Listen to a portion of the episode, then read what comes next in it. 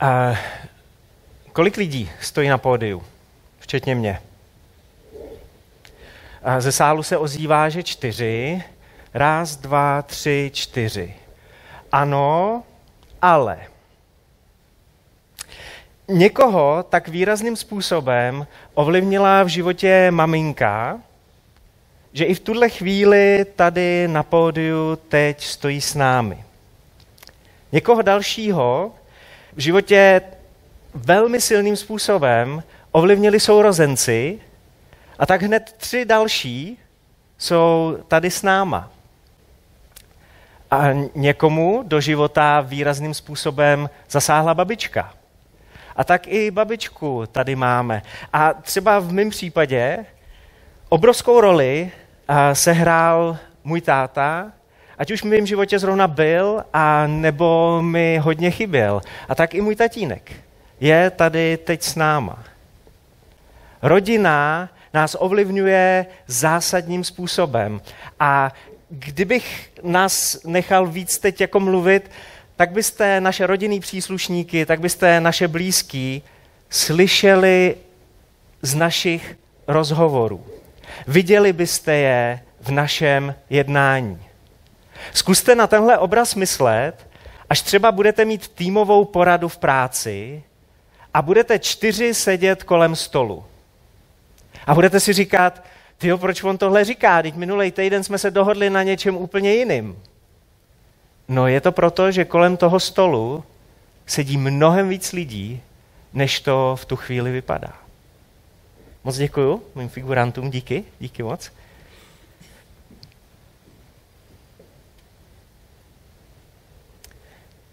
Nemusí se to zdát, ale je to fakt, že jsme určeni svojí rodinou.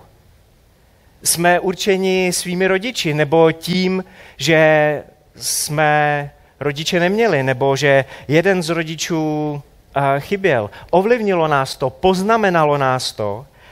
A tak se v pokračování únorové série Spojenci, kdy mluvíme o vztazích, podíváme na rodinné problémy, podíváme se na náš rodokmen ve světle Bible. A já bych chtěl hned na začátek smeknout klobouk a říct, že tady na pódiu stojí ještě někdo neviditelný a to Dan Drápal, emeritní senior pastor křesťanských společenství, člověk, který založil křesťanská společenství a jedno jeho kázání, teda hodně jeho kázání mě ovlivnilo, ale jedno konkrétní a maximálně ovlivnilo to, o čem budu mluvit dneska. Slyšel jsem ho možná před 23 lety a některé věci jsou pořád ve mně živý. Tak chci před Danem smeknout klobouk před jeho službou. Když mluvíme o rodině a o rodinných vztazích, tak to je duchovní otec, který ovlivnil uh, mnohý z nás. Třeba se, Dane, budeš dívat, tak uh, díky i na dálku do Zlatých hor blízko Jeseníků. My si tady dneska promítneme něco jako seriál, možná by se to mohlo jmenovat Dynastie. Seriál Dynastie, který má čtyři série, protože se podíváme hned do čtyř generací. Posvítíme si na otce, posvítíme si na praotce, Abrahama a jeho potomky. A dneska se zaměříme na jeho stinné stránky a taky na stinné stránky eh, jeho dětí. Někoho z vás to možná pohorší, že nebudu dneska vyzdvihovat Abrahama na pědestál, ale drtivou většinu z vás to povzbudí. Protože si už za pár minut řeknete, jestli si Bůh mohl použít takový holomky, tak si rozhodně může použít i mě.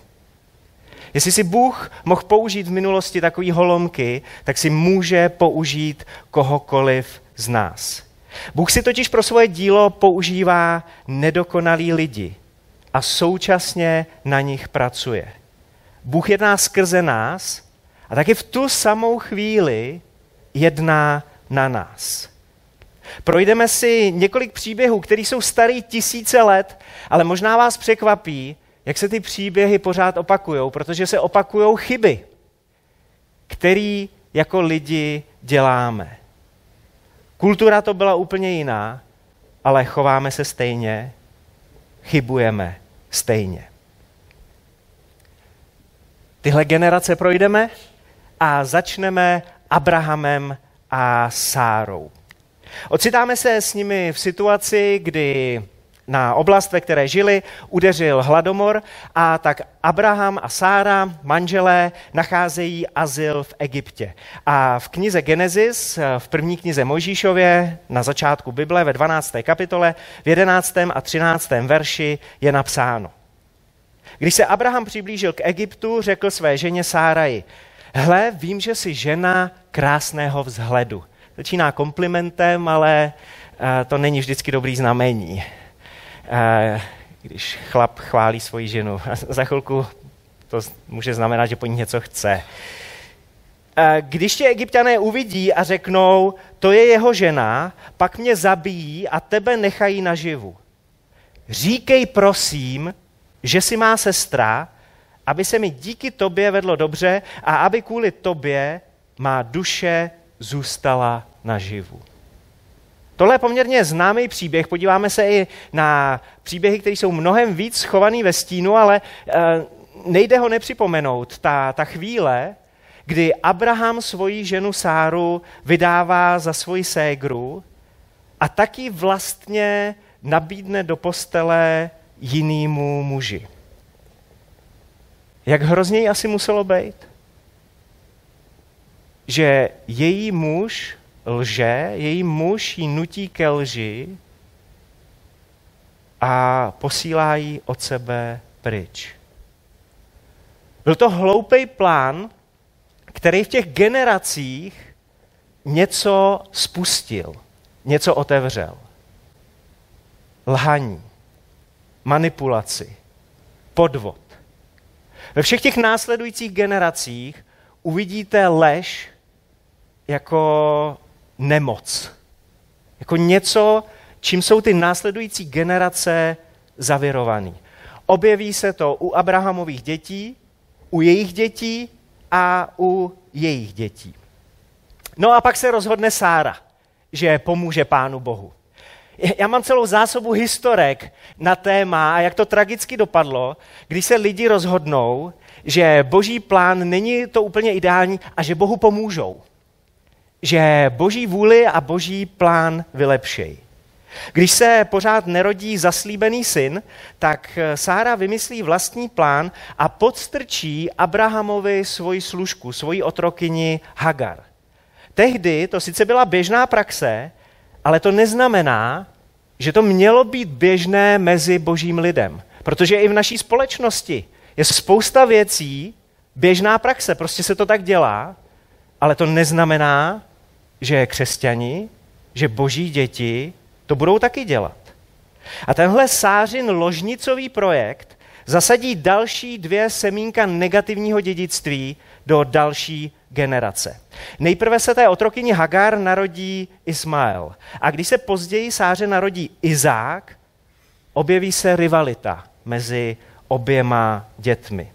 To za prvé, rivalita, souboj mezi sourozenci. A za druhé, Abraham je okolnostmi přinucen, aby si mezi svýma dětma vybral oblíbence.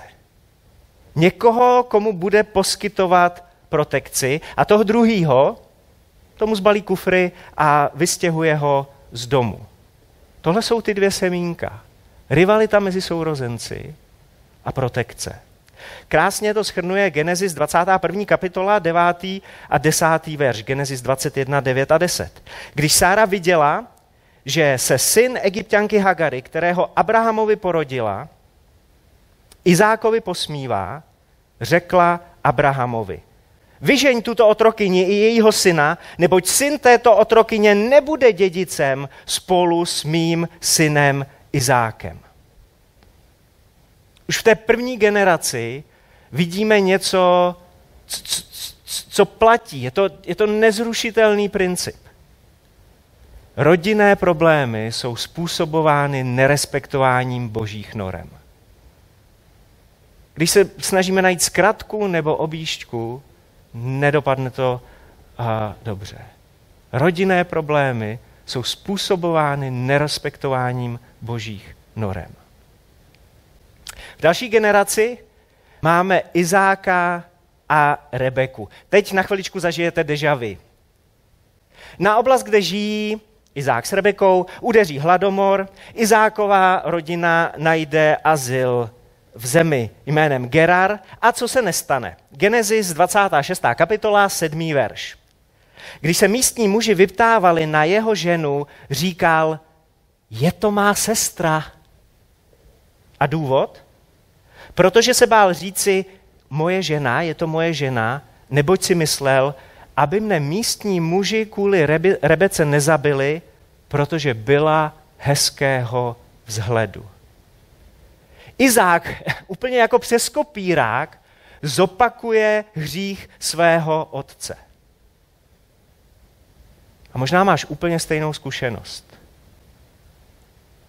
Zápasíš ve svém životě s něčím, o čem víš, že zápasil tvůj táta nebo tvoje máma. S nějakým charakterovým rysem, se kterým bojuješ, protože tvoji předci, tvoji rodiče s ním bojovali. Může to být sklon k hněvivosti, může to být sklon k manipulaci, sklon k sebelítosti, nebo jsi viděl mezi, viděla mezi svýma rodičema nějaký vzorce chování a stal se z tebe žárlivý člověk. Přineslo to strach do tvýho současného partnerského vztahu. Některým z vás jsem to už vyprávěl. Vánoce 2022, to byly ty Vánoce, eh, které byly nedávno, byly pro naši rodinu, nebo jako pro mě, za čtyři a č... tehdy to bylo ještě 43 let, uh, co jsem na téhle planetě úplně nejhorší Vánoce, který jsem zažil. Byli jsme hodně nemocní jako celá rodina. Já jsem se těšil, že budu mít dovolenou, že budu mít volno. A, a protože jsem chvílema byl nejzdravější, tak jsem musel dělat nákupy, vařit. A měli jsme pozvanou babičku lomeno tchýni, a protože moje žena byla hodně nemocná, tak já jsem musel bavit tchýni, starat se o tchýni a my máme spolu hezký vztah. Ale má to svoje limity prostě. A já jsem se pořád snažil držet zuby nechty a snažil jsem se být pořád na všechny hodnej. Chvilkama mi to šlo líp, chvilkama mi to šlo hůř a potom přišel 27. prosinec. Měli jsme jet uh, na návštěvu k mým rodičům. Uh, takže vyrazit, ještě navštívit jinou část rodiny. Já jsem se těšil, že Karolínka pojede s náma, ta byla pořád nemocná, takže jsem uh, vzal do auta tchýni, vzal jsem do auta svoji dceru a, a svého syna a jak jsem se celou dobu snažil být hodný, tak potom v tom autě nastala situace, která za normálních okolností by proběhla úplně v klidu. Já jsem se na něco zeptal jednoho ze svých dětí, ono neodpovědělo do žádná celá pět vteřiny, jak jsem si představoval, a tak jsem se potom, já bych řekl, že jsem se zeptal důrazněji. Ne, ze mě se stala hysterka v tu chvíli, já jsem úplně vybouchnul, uh, utrhnul jsem se uh, na svoji dceru, takže cesta do Prahy probíhala tím, že nikdo nechtěl mluvit a mlčeli jsme. No a když jsme dorazili k mým rodičům, tak jsme babičce dědovi dali pusu a moje děti zmizely někam v tom neúplně velkém bytě.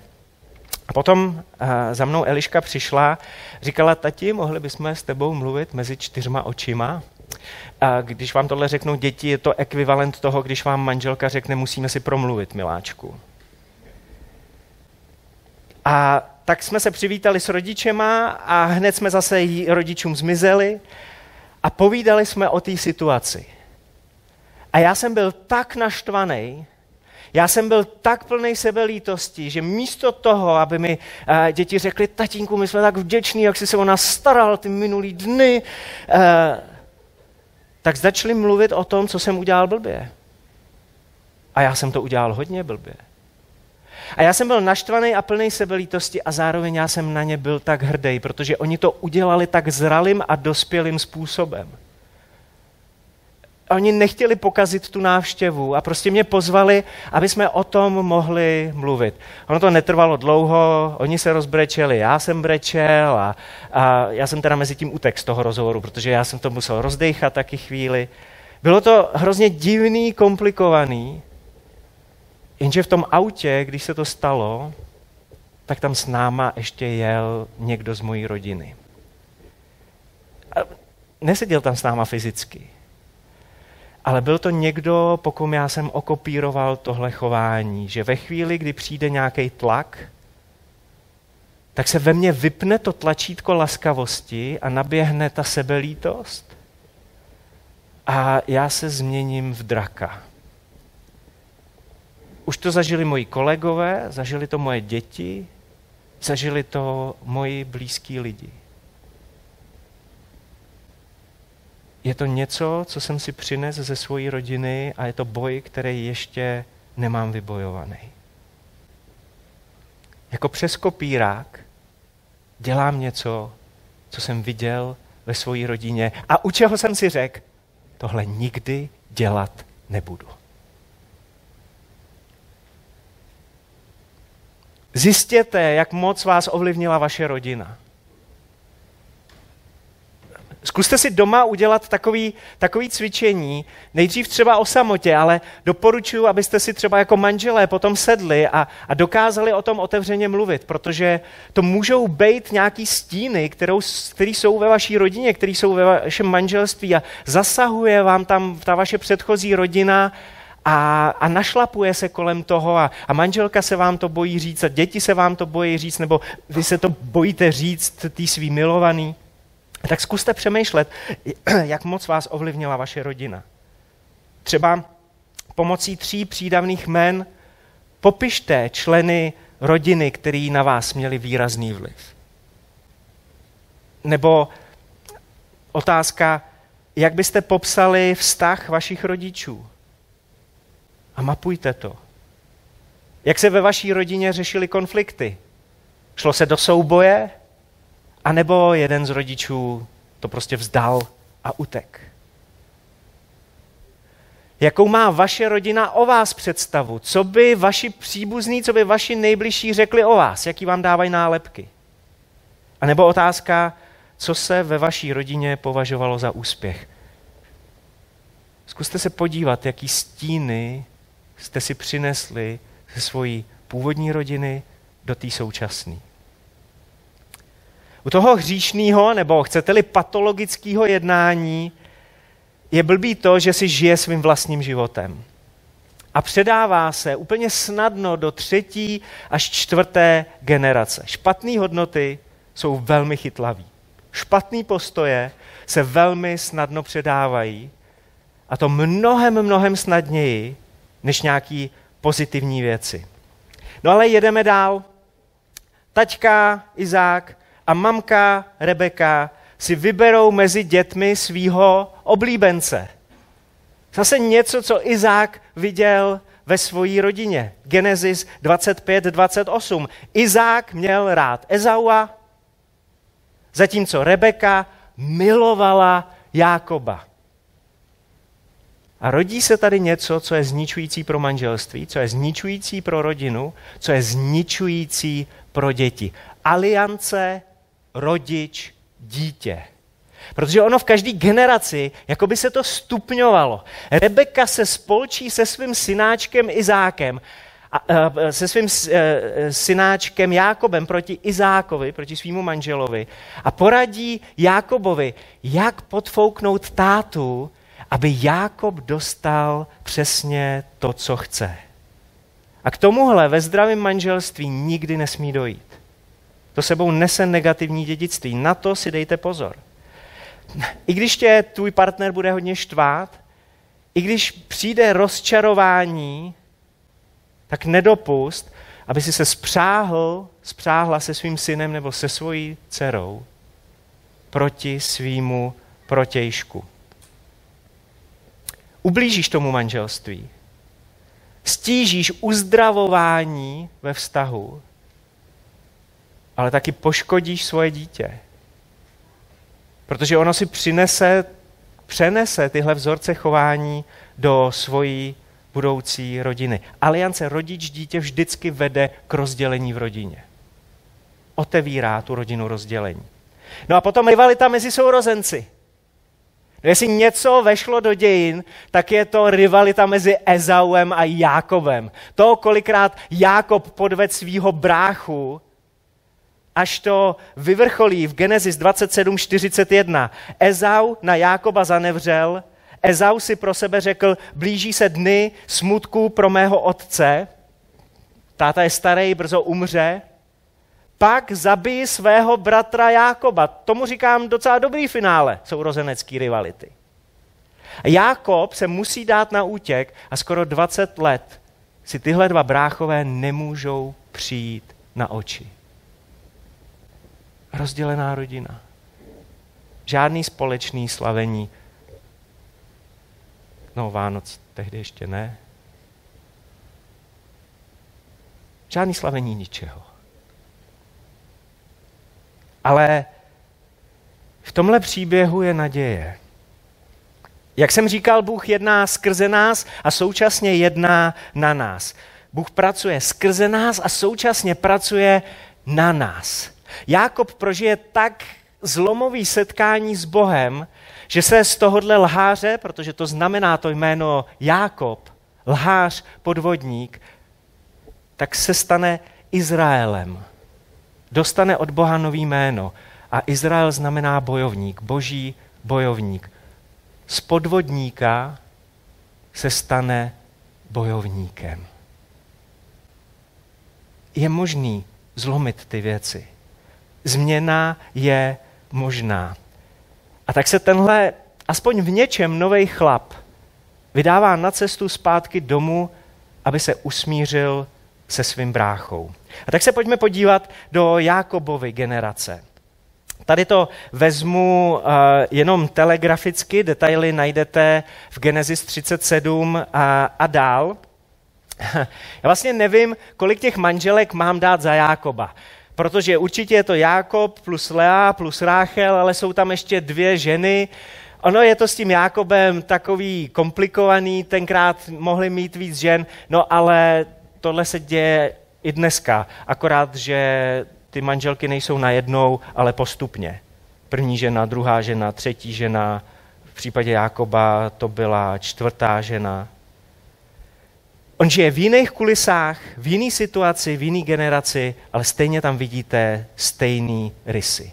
Protekce, pro, protežování. Jákob si mezi svýma dětma vybere svého miláčka, Josefa.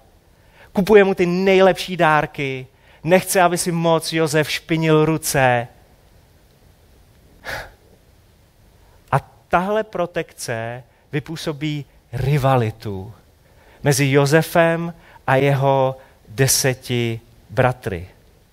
Tahle rivalita vede k tomu, že se ho bráchové pokusí zabít a když to nevíde, tak si řeknou, mohli bychom vlastně na tom vydělat a prodaj ho do otroctví.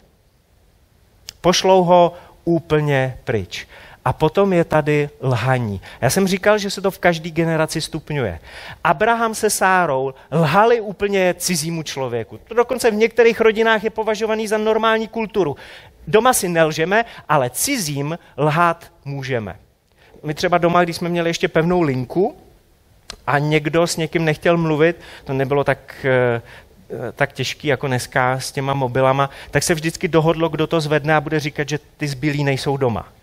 Ale pravidlo v naší rodině bylo, doma si nelžeme, doma si důvěřujeme, ale cizím to je úplně v pohodě. Izák a Rebeka tam si lhali jeden na jednoho nebo dva na dva v rámci rodiny. A v té Jákobově generaci se spolčí deset synů, který lžou naprosto bezostyšně a beze studu svýmu tátovi. Oni namočej Josefovo oblečení do zvířecí krve, přijdou za tím tátou, slzy jako hrachy, tatínku, je nám to hrozně líto, tvýho nejoblíbenějšího syna roztrhala divá zvěř, dokonce mu vystrojí pohřeb Josefovi. Vidějí, jak se ten táta trápí, jak pláče a nikdo mu neřekne. Josef ve skutečnosti žije. Táto, zvorali jsme to, potřebujeme to nějak vrátit, potřebujeme to nějak rezetovat. Ne, deset lidí udělá komplot. Hřích, patologický jednání se stupňuje z generace na generaci. A pak je tu Jozef. Já si myslím, že v dětství byste s ním nechtěli sedět v lavici. Jozef byl v dětství protivný a rozmazlený dítě. On toho velmi využíval, toho, jak ho tatínek protežuje. U, u protivných lidí je jedna zvláštní vlastnost. Oni si vůbec neuvědomují, jak jsou protivní. Oni si prostě myslí, že se jim v životě daří. Já jsem nedávno byl svědkem jedné takové situace, kdy, uh, kdy jeden člověk chválil druhýho a říkal mu, já ti přeju, aby si si zachoval, takovou, zachoval tu zdravou asertivitu, kterou máš. A já jsem si říkal, proč tomu říkáš asertivita? Teď ten člověk je neuvěřitelně protivný. Ale to bylo Josefovo dětství mezi 17. a přibližně 30. rokem, když byl Josef v Egyptě, Egypt, uh, Josef dospívá a zraje, byl proměněn a shledal, že je Bůh věrný.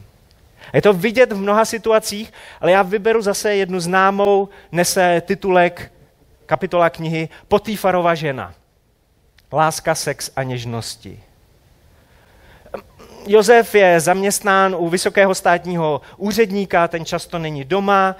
Josef eh, je správcem jeho domu a ten úředník se jmenuje Potýfar, takže Potýfarova žena. V Genesis 39.10 čteme, že se nabízela Josefovi den co den, nebo že ho přemlouvala den co den. Nebyla to jednorázová záležitost. Pondělí Potýfarka se nabízí Josefovi. Úterý Potýfarka to zkouší znova. Středa v kalendáři a Potýfarka znova na něj útočí. Pojď se se mnou vyspat.